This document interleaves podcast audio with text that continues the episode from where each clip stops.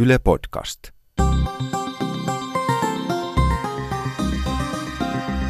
Tiede Ykkönen, Extra. alkoi oikeasti näkymään ne hyvät asiat ja muistumaan mieleen. Ja, ja toisaalta ei tullut enää sitä, että mutta kun asia on nyt näin, niin tuo asia ei voi olla hyvin.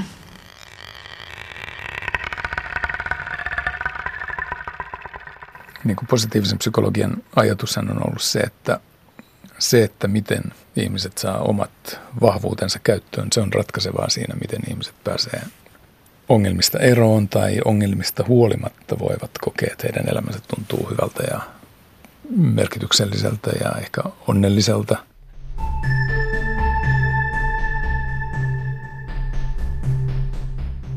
Kun oli se pusikko raivattu edestä pois, että rupesi näkemään asioita toisella tavalla, niin alkoi oikeasti näkymään ne hyvät asiat. Teija Halonen, kun sä olit jonkun aikaa tehnyt onnellisuusharjoituksia, niin sitten sä aloit nähdä hyviä asioita. Et ennenhän sä et edes nähnyt niitä, sä olit siellä suossa ja, tai sitten kun sut oli vedetty sieltä niin kuin ammattiauttajan kanssa ylös, niin sä olit silti niin näköalattomassa vaiheessa. Sä aloit nähdä sitten kuitenkin harjoitusten myötä hyviä asioita ja sitten sä ryhdyit niitä tekemään vielä jotenkin selkeämmin näkyväksi, niin mitä sä teit? Koruihmisenä tietysti koruja. Tarkoitus oli se, että, että kun mä teen ne näkyväksi, niin ne muistuttaa mua. Jos mä ikään kuin unohdan, mikä mulle on tärkeää elämässä, tärkeää ja hyvää, niin tota, sen esineen tai asian näkeminen muistuttaa. Ja koruissa on mun mielestä vielä niin mulle ainakin se hyvä puoli, että mä voin kantaa niitä koko aika mukana. Mikä sieltä syntyy sitten ensimmäisenä? Minkälainen koru ja mitä se ilmensi? Topilla on pippile. Isosisko piirsi Topista kuvan ehkä noin kaksivuotiaana. Ja Topilla ei siinä kuvassa ole käsiä eikä, eikä jalkoja, mutta pippile hänellä on. Eli se suuri ero, ero isosiskoon. Ja se kuvastaa perhettä, kuinka tärkeä se mulle on. Ja se on kaulakoru, joka on lähellä mun sydäntä. Sitten seuraavat, mä tein vielä kaksi muuta korua. Toinen on sormus, jota, joka kuvaa mun suhdetta käsityöhön, käsityöhön ja kirjoittamiseen. Ja tota noin, niin kolmas valtavan tärkeä asia, mistä saa myös voimaa itselleen, on luonto. Ja se oli mun tämmöinen rannekoru. Luonto on semmoinen asia, mistä saa tavattomasti voimaa. Ja vihdoinkin, kun olen ymmärtänyt sen, että niin ulkoilu on tosi tärkeää, niin, niin meiltä pääsee takaavesta metsään ja siellä käveleminen on valtavan hieno asia.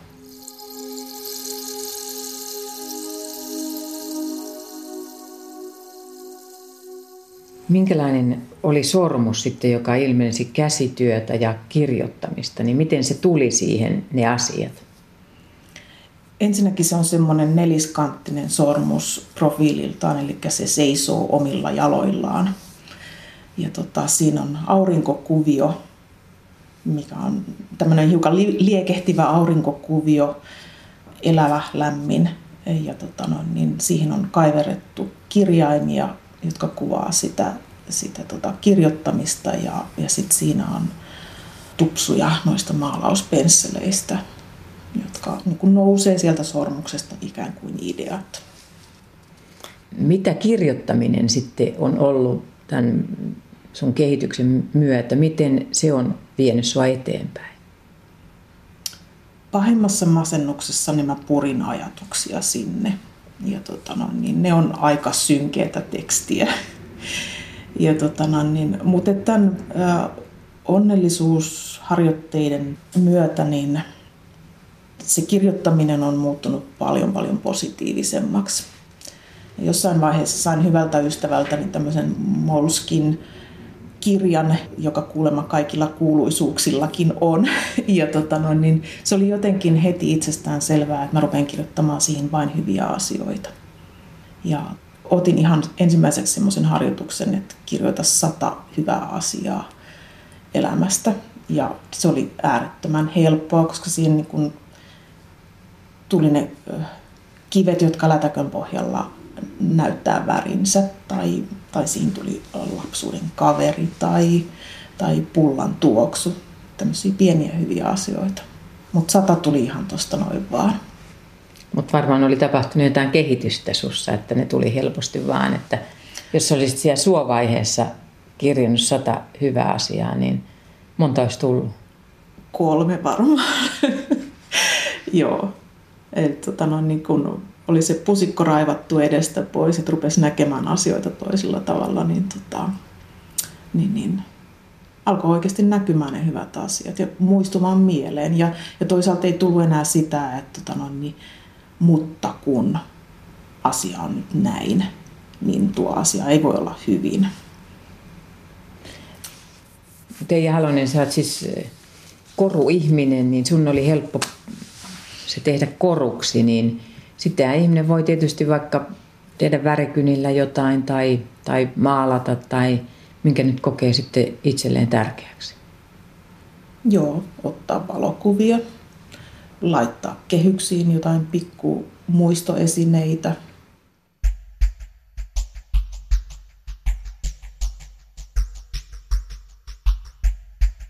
Pekka Arninsalo, olet lääkäri ja psykoterapeutti. Jos ihminen harjoittelee, kokeilee ikään kuin lisätä sitä kokemaansa onnellisuutta näiden harjoitusten kautta, kiitollisuus, anteeksianto ja jotain tapahtuu, niin miten siihen voisi jotenkin sitä viedä vähän vielä eteenpäin ja vahvistaa niitä, niitä hyviä asioita, mitä siitä on kenties seurannut?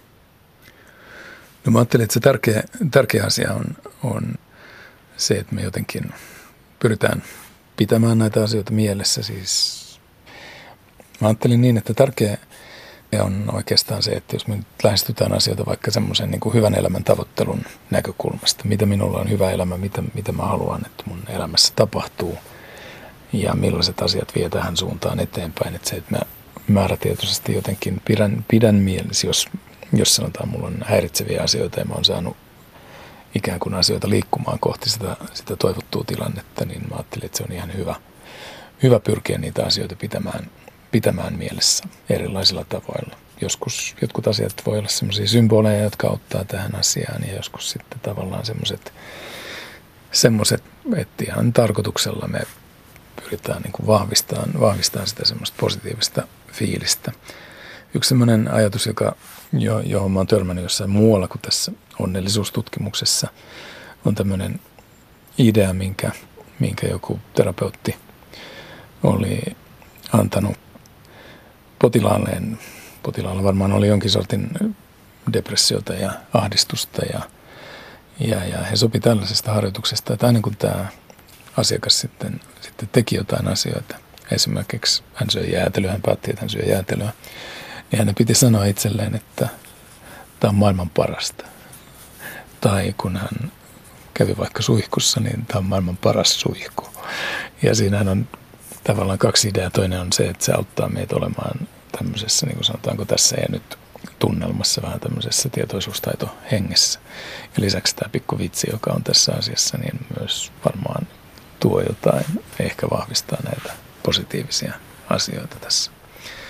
Mutta niin kuin sanottu, mä ajattelin, että ilman muuta meillä on taipumus, taipumus herkästi lipsahtaa vaan näihin tämmöisiin erilaisiin negati- negatiivisiin ajatuksiin ja tulkintoihin. Ja varsinkin siinä on selkeästi, jos me ollaan, jos me ollaan niin kuin stressaantuneita tai meillä on erilaisia paineita tai jotain muuta, niin, niin tavallaan tämä ajatus siitä, että tietyssä mielessä osa depressiosta voi olla hirveän pitkälle vähän tämmöistä niin kuin stressivaivaa. Siis me ollaan vain väsyneitä, me ollaan uupuneita asioihin ja silloin kun me ollaan uupuneita, niin asiat ei oikein ilahduta ja pikemminkin ne negatiiviset asiat alkaa, alkaa sieltä voimistua. Että tämä on niin kuin monien, monien asioiden summaa tämä meidän hyvinvointi. Teija Halonen on hopeaseppä, niin hän otti sitten konkreettisiksi asioiksi, jotka muistuttaa häntä, että tässä on tapahtunut hyvää, niin oli nämä korut, hän itse mm. suunnitteli ja mm.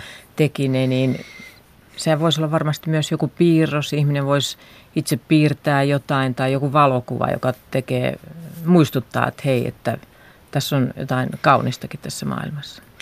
Ehdottomasti ja mä tykkäsin tästä ideasta, tästä koru, koru ajatuksesta, että se oli, oli mun mielestä kauhean, kauhean kiva idea ja sehän voi olla, voi olla hirveän monen, monenlaisia asioita, mutta se, että siinä on joku symboli, jonka sä näet, joka palauttaa sun mieleen nämä tietyt teemat, joita sä haluatkin muistaa, niin se on mun mielestä erittäin hieno ajatus. Elämä on suureksi osaksi se on arkea, mutta sitten siellä on myös juhlahetkiä. Joo. Niin tämmöinen nautiskeleminen ja sitten juuri sen arjen juhlan erottaminen ja, ja ikään kuin niiden myös tekeminen, että juhlitaan jotain syntymäpäivää tai jos sitä ei halua juhlia, niin on joku, joku tilanne tai asia. Niin. Se on, se on mun mielestä se on tutkimuksissa todettu, että semmoinen, semmoinen että me ihan tarkoituksella pyritään nautiskelemaan, luomaan tilanteita, joista me voidaan nauttia, niin se on, se on todettu, että se on yksi, yksi hyvä idea. Joillekin merkittävästi isompi idea kuin joillekin toisille, mutta, että, mutta se on joka tapauksessa hyvä. Koska aina, ainahan se on se, että, että asiat muuttuu helposti vähän liian harmaiksi.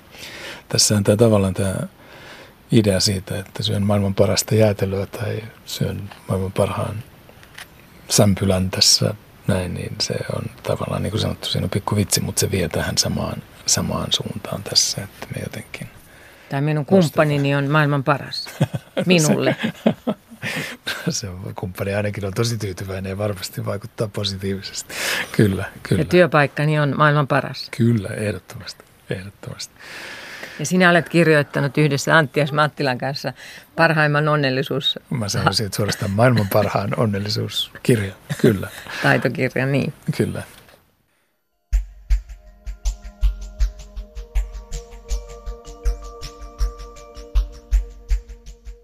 Pekka Arninsalo, olet lääkäri ja psykoterapeutti. Miksi meidän ylipäätään pitäisi ajatella onnellisuuttamme? Miten meillä menee? Ollaanko me onnettomia vai onnellisia? Mun suosikkikirjassa tällä alalla, joka on englantilaisen taloustieteilijä Richard Layardin kirja Happiness. Uh, Layard pohtii sitä, että elämässä on paljon tärkeitä asioita, autonomia, vapaus ja niin edelleen. Ja, ja, ja Layardin mielestä moniin näihin, näihin asioihin voidaan hyvin kysyä, että miksi se on tärkeää. Ja se on yleensä tärkeää sen takia, että me voitaisiin paremmin, että me voitaisiin hyvin – ja sitten jos me puhutaan onnellisuudesta, niin miksi onnellisuus on tärkeää, jotta me voitaisiin hyvin, jotta me oltaisiin onnellisia. Eli Lajadin ajatus on se, että onnellisuus on semmoinen niin kuin tietynlainen perustavan, perustavanlaatuinen tärkeä asia.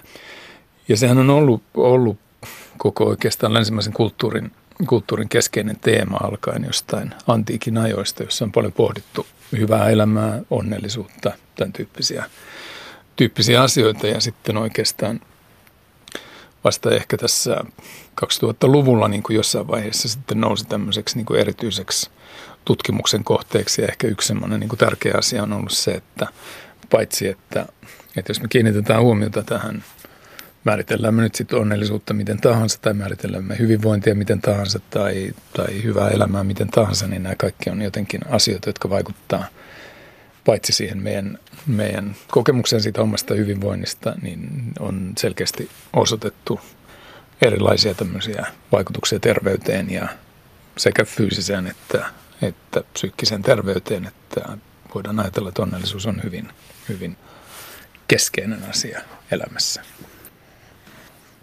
Sanoit, että on hyviä vaikutuksia terveyteen, niin mitä tutkimuksissa on havaittu? No yksi sellainen tutkimus, joka, joka on mun mielestä hyvin kiinnostava, on tämmöinen tutkimus, jossa tutkijat sai käyttöönsä amerikkalaisten nunnien joskus 30-luvulla nuorina naisina kirjoittamia päiväkirjoja, jolloin he olivat hakeutuneet sinne luostariin ja sitten näistä päiväkirjoista pyrittiin analysoimaan sitä, että ketkä näistä ihmisistä on onnellisia, tyytyväisiä elämäänsä tai ketkä on niin kuin erityisen pessimistisiä tai katkeria. Ja sitten pystyttiin katsomaan, että mikä, mikä esimerkiksi oli, oli näiden nunnien elinikä ja todettiin, että, että he eli useita vuosia pidempään kuin nämä kaikkein pessimistisimmät.